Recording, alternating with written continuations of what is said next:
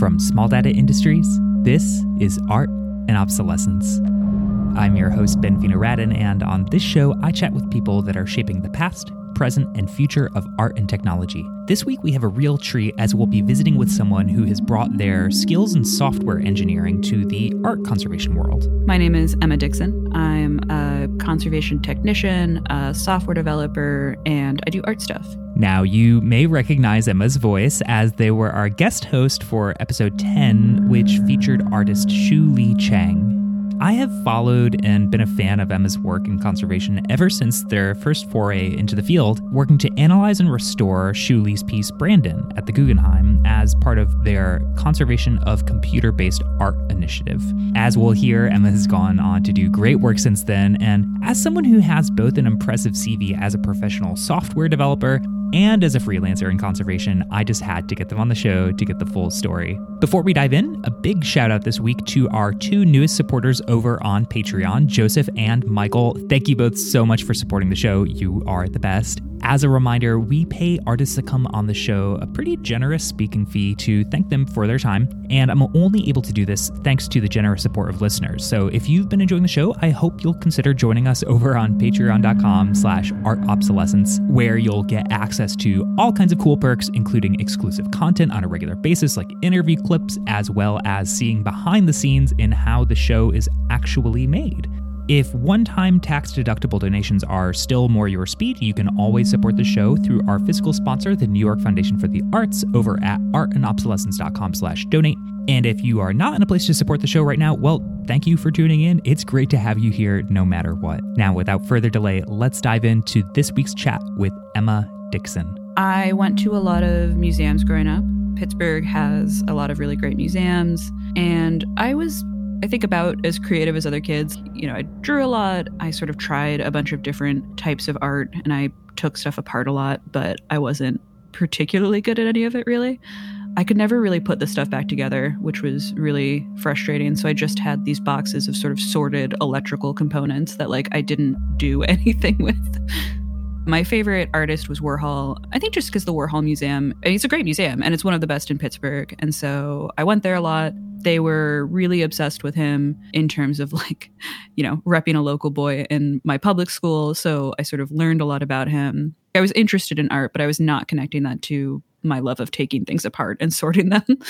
my family's really practical. My mom is an electrical engineer. She does embedded hardware systems, embedded systems hardware for nuclear submarines. And all of her siblings are engineers, or I think one's a lawyer. Their parents were Eastern European immigrants, which I think is relevant because they're, yeah, they're just very like plan oriented. You know, what's your plan? How are you going to make this work? How are you going to support yourself? I was too scared to apply directly to art school. I didn't see a way that I would be good enough at it to justify it. So I was like, well, I'll go to NYU because it's like an arty school, you know?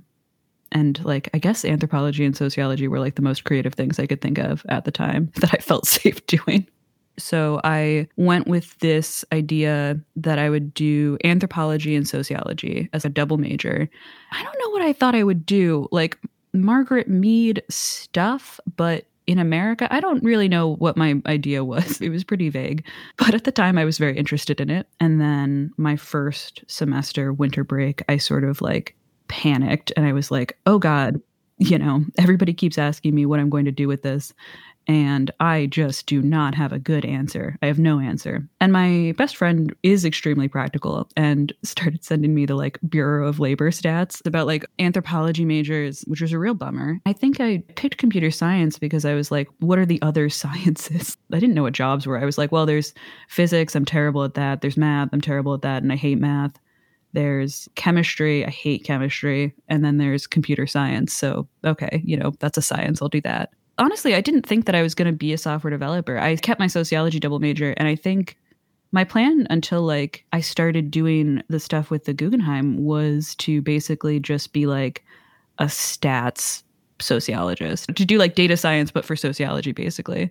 I just didn't know that you could do art with computers. I didn't really like understand that as a possibility. When I switched my major, I emailed the comp sci department basically and I was like, "Hey, I don't know what I'm doing. I'm doing computers now, I guess. Could you like tell me what jobs there are?" I knew you could do engineering, and I didn't really know what you could do with computer science. It seemed vaguer and a bit more open ended. And so I emailed them and I was like, I don't know what I'm doing. What are jobs that people do with this? What classes should I be taking? What should I be doing? And I went and met with someone. I do not remember who at this point. She asked me a bunch of questions about math, basically. And I was like, no, I hate math. And she was like, well, that's kind of a bad field to be in then. Um, seems like a bad idea. And I was like, yeah, no, but I've made up my mind. How do I avoid the math bit? And she was like, I don't have anything for you. You should go talk to Professor Engel because Deena Engel worked at NYU at the time and she was doing this digital humanities art stuff. And she was sort of the point person in the department and would talk to students. So I went and I talked to her. I did my spiel again of like, I don't know what jobs are like. What what should I be doing? what what is available to students in the comp sci department? Like, what is the normal comp sci sort of path? And she was super nice, and she gave me some, I think, probably very good generic advice about like what classes I should take, what like a general comp sci path was. Then we talked a little bit more about some of the art stuff she was doing. And she was like, oh, I, you know, she was sort of talking about the program that she had where she would have students link up with museums in the city and analyze the source code. And I was like, wow, that seems really super cool. Can I do that? And she was like, well, not right now. No, because you've taken like no classes. Uh, no, but here's when I generally bring people on and come back and see me. It was independent study. So you took this sort of independent study class with Professor Engel and me and another student, Jillian Zong, got assigned Brandon, basically, which was the the piece that the Guggenheim was looking at at the time. Brandon is a famous historic piece of net art made from 1998, parts of it in 1997 to 1999. And the extremely basic, quickest overview that I can possibly give is that it is mostly about Brandon Teena, a trans man who was murdered a hate crime in the 90s, I think 96, somewhere around there. It's about taking Brandon on a road trip. So the main interface is the road, and there's sort of five main interfaces that explore other trans people. The main themes of the piece are the medicalization and criminalization of transness, queerness, and sort of with a particular eye towards American history. There's a lot of like historical American figures that they pull out in the piece. The initial phase was just basically here's this USB. What does this code do? Can you tell me what this code does? And then what would you need to do to make it run? But I think even the what would you need to do to make it run was much later. At first, it was just what's on here? You know, what languages is it in? How do you think the files would interact with each other? What was that like to be handed a USB key with something from the Guggenheim on it?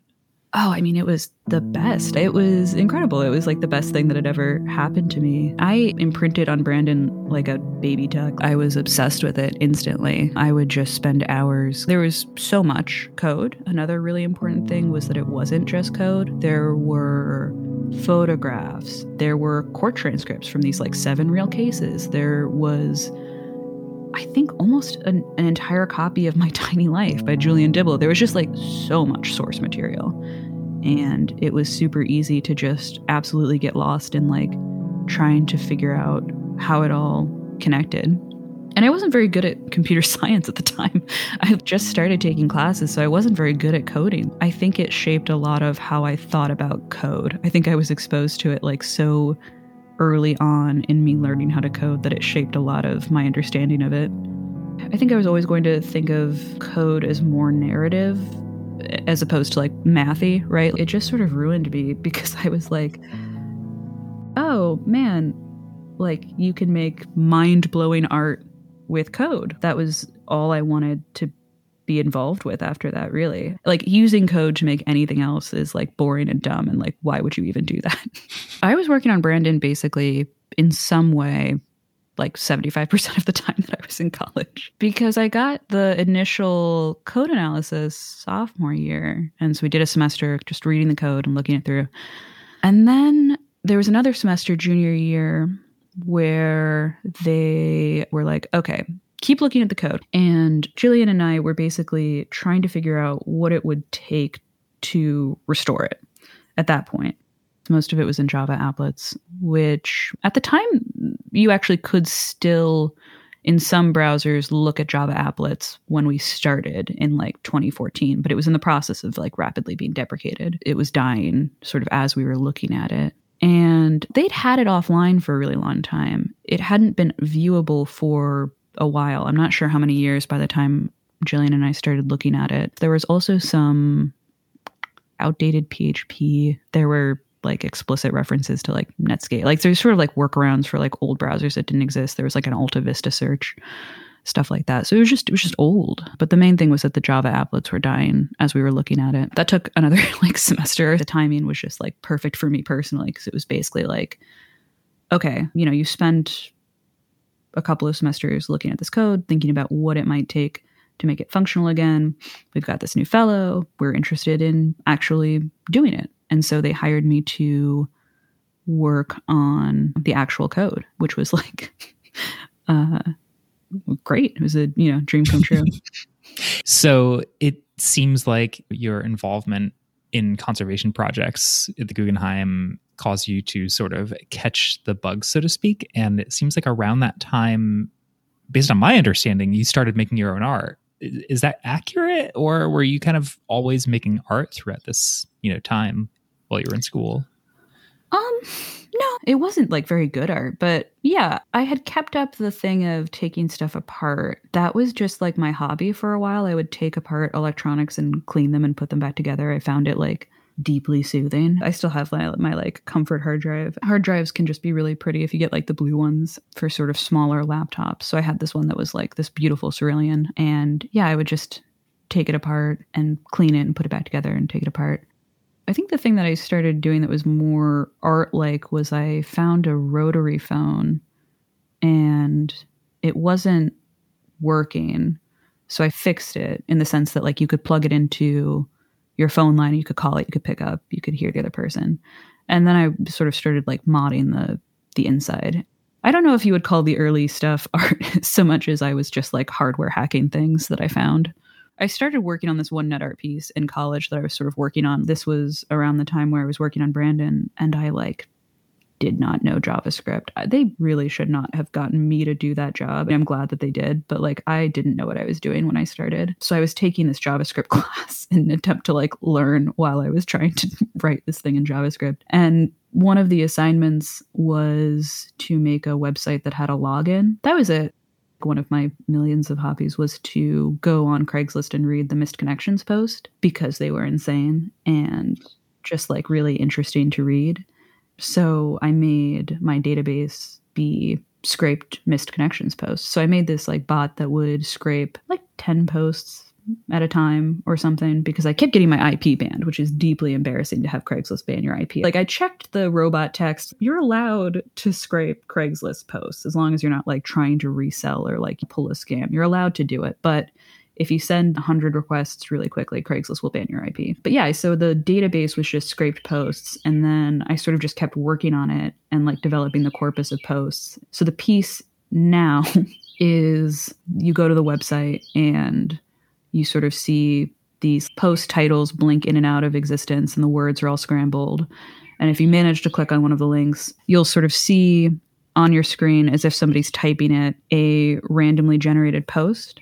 The post is basically like a random amount of sentences from like two to seven, and they're full sentences cut from all of these different individual posts. So you'll get like four posts combined to be one.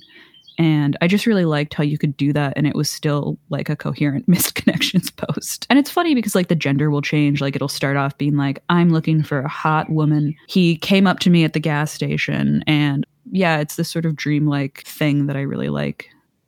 I really wanted to do more conservation stuff, but I didn't see a way to do that. I'd kind of screwed myself because if I had been smarter and if I had been more prescient about how much I would like conservation stuff, I would have taken the prereqs to go to conservation school when I was in undergrad. I didn't take any art history courses. I did one chemistry course. And NYU at the time hadn't opened up their time based media conservation program, but they were about to. And so to get to there, I like met with somebody at the school and I was like, you know, what would I need to do? I would need to take up to Organic Chem 2 and three or four art history courses, basically. I was lucky enough that the Brandon work counted as the pre program internship, so I wouldn't have to worry about that, but I would have to take all these other classes. And, you know, while I was doing all of this, I'd had an internship at IBM. I'd done their sort of special fancy boy internship. I liked the lab that I'd worked at. I'd made friends there, and it was in North Carolina. And so I was sort of faced with I was about to graduate you know, I just finished this like incredible project that I loved. I'd like to do more stuff, but I can't just immediately go to conservation school. That's literally not a thing I can do. So my plan was to go and work at IBM for a couple of years while I got my prereqs up and then apply to conservation school. I also like briefly entertained going to the school in Bern. I went so far as to like visit the campus in Bern. I was really serious about going back to school because I was just like, well, this is like the only thing that I'm like interested in, really. Like, this is just the only thing I really want to be doing. Like, coding is fine, but it's not interesting, like, in and of itself. You know, it's not particularly interesting. So, like, I was really motivated to get back I felt like I was sort of being kicked out, you know, just through circumstances. There's not an immediate next branch, so I'm going to have to get back to it somehow. And then I got to North Carolina, and the community colleges didn't have art history classes that qualified. So I started taking a chemistry course while I was working, and I thought about doing MEOP, but MEOP is really expensive. And a lot of it just came down to I was like, I don't know what to do at this point. I just really couldn't really see a way to make it work. It seemed really expensive and time consuming, and I didn't really want to live in New York again. So I didn't go back to grad school. I've tried to make strategic choices about what I'm working on and staying involved in the field. And I think a lot of it has paid off for me, really. I think I'm only able to do all of this stuff because of Brandon and because of how nurturing and like supportive Professor Engel was and like being at the right place at the right time but it sucked personally to go from that project to then just being like oh man now i you know i'm working this sort of extremely normal software job that i like find very uninteresting and i think that was good motivation because i was just like okay I got to get back in somehow. what am I going to do? like, okay, fine. If this is the thing that I'm interested in, I will just take absolutely every opportunity. I say take every opportunity. Most of what that is is just me cold pitching myself to people and being like, Would you like help with this? I'm here, I'm here until somebody takes me up on it. And that's how I've stayed involved, I think. And I gather that as your professional career as a software developer has evolved, you've kind of also made projects for yourself along the way. For instance, you did a residency at Signal Culture, which I'm super curious to hear about. Could you tell us a bit about that? Yeah, absolutely. So I think that was the first thing I did post college that was kind of involved in conservation. I was trying to figure out what to do next that would be art related or conservation related. And I was on Rhizome, I think, and I was looking at like the opportunities page. And I saw this thing for signal culture as like a residency. And I was like, what's signal culture? At the time that I went, it was based in Owego, New York. They've since moved to Colorado. But I think it sprung out of the Experimental Television Center, and it's near Binghamton. And Binghamton College has this incredible video department that was like involved in the early media arts scene in America. And so they have this really incredible model where you basically fill out this little form and you sort of like pitch them like what you want to do. And I said, I want to make a new form of uh, SSTV. That was what I was working on at the time, this like custom SSTV, which is slow scan television for people who aren't really into how we sent pictures back from the moon. I don't remember why I was doing this, but one day I was suddenly seized by this. How did we send video from the moon? I realized that I didn't understand how we had sent photos of the moon landing back in real time. I was just like, wait, how did we do that? So I looked it up and there is a form of technology called slow scan television. And it's like a fax where basically it's this set audio encoding formats. There's a couple different formats and they're popular in different places. They're sort of regional styles, but basically you can send an image by sending a specific order of frequencies over the radio. That's slow scan television. There are dozens of hobbyists, and I am one of them. And yeah, it has a really niche community online. It's one of those things where there's like a lot of papers actually that are like really helpful in explaining how they work.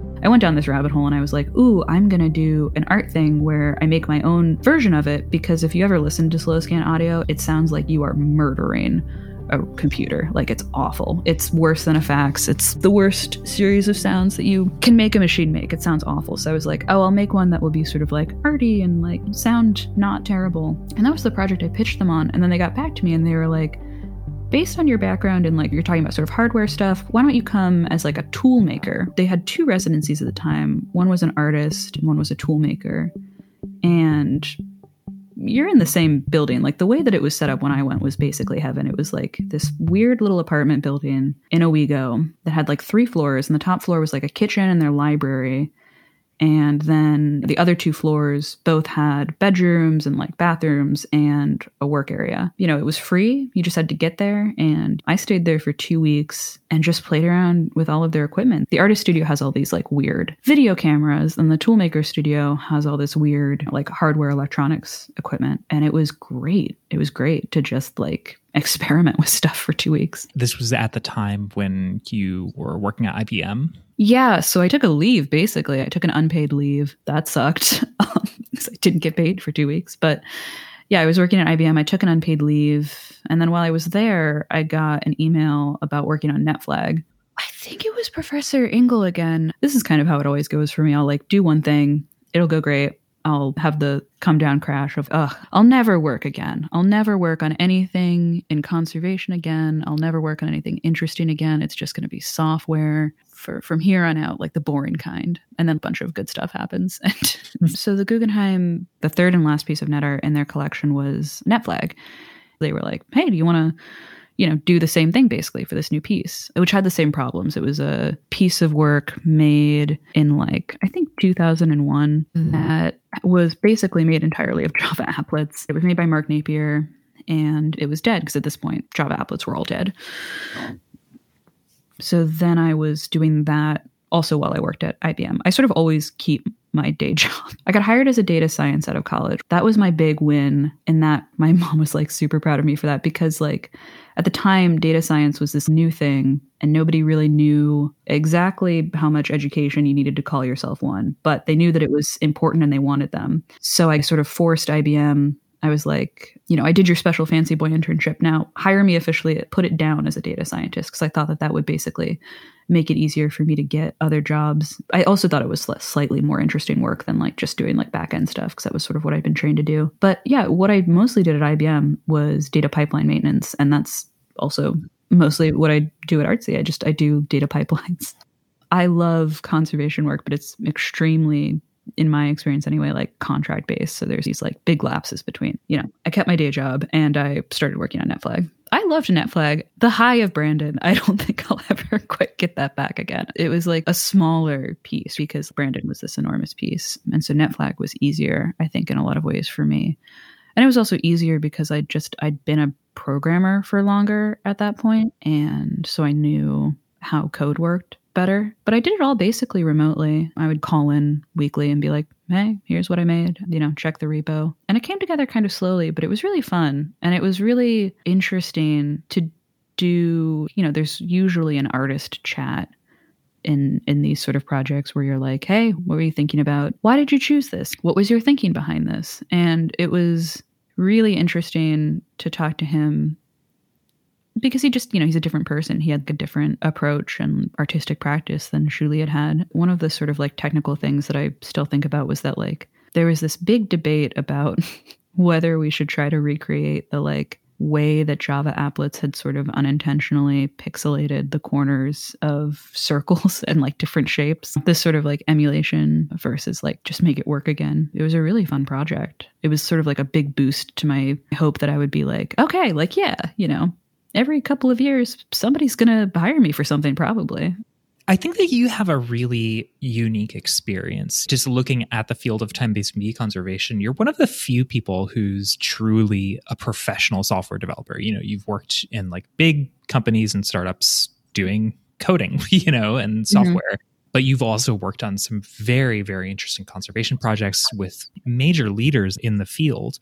I would imagine this gives you a pretty unique perspective. You know, as somebody who operates in both of these spaces, what do you think conservation doesn't quite get yet about code in terms of its conservation? And in your view, are there ways that the field could improve? I think the thing that I would like to see more of, just like in general in culture everywhere, is sort of like a demystification of code. I think people still tend to be in awe of it or afraid of it, or like this is this highly specialized skill that I could never learn. And I just personally don't think that's true. It's a skill, you know, but I think pretty much anybody could learn at least to read a bit of code if they were interested in it. And I think that attitude prevents other people from doing their own analysis or like doing their own sort of questioning and like getting into it.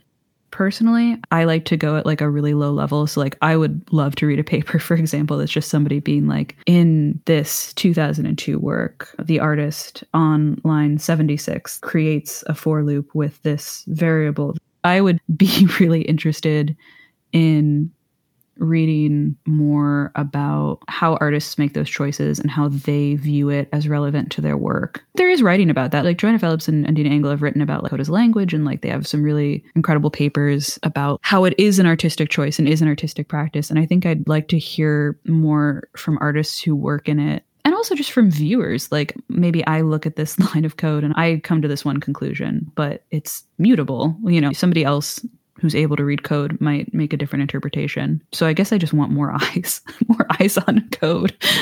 That's so astute I definitely agree. And I think that there is this maybe mistaken impression that one needs to quote unquote learn to code to understand code, which I don't think is necessarily the case per se. No. So if you had any advice for either aspiring time based media art conservators or conservators that are listening to this show who, you know, might have some software based artworks in their collection, if they wanted to be able to look at the code and just maybe understand on some basic levels logically what something is doing. What do you think is a good way to start building that skill? So I'm going to just maybe give the example of what I did on the most recent thing I worked on, which was we were working on tall ships recently together. You asked me to look at the source code. So I got the code, and the first thing I did was sort of read through it. And if you're a conservator who doesn't know any code, I think it's still valuable to do this because it's a piece of writing. You can get a sort of feel